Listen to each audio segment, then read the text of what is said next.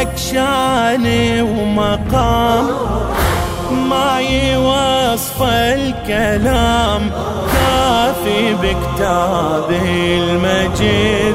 خط اسمه بيده.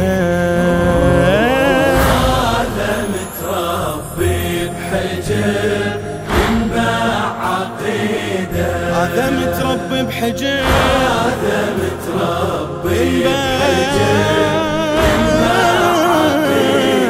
فاقدا تربية من كريم يصبح ابنه عظيم.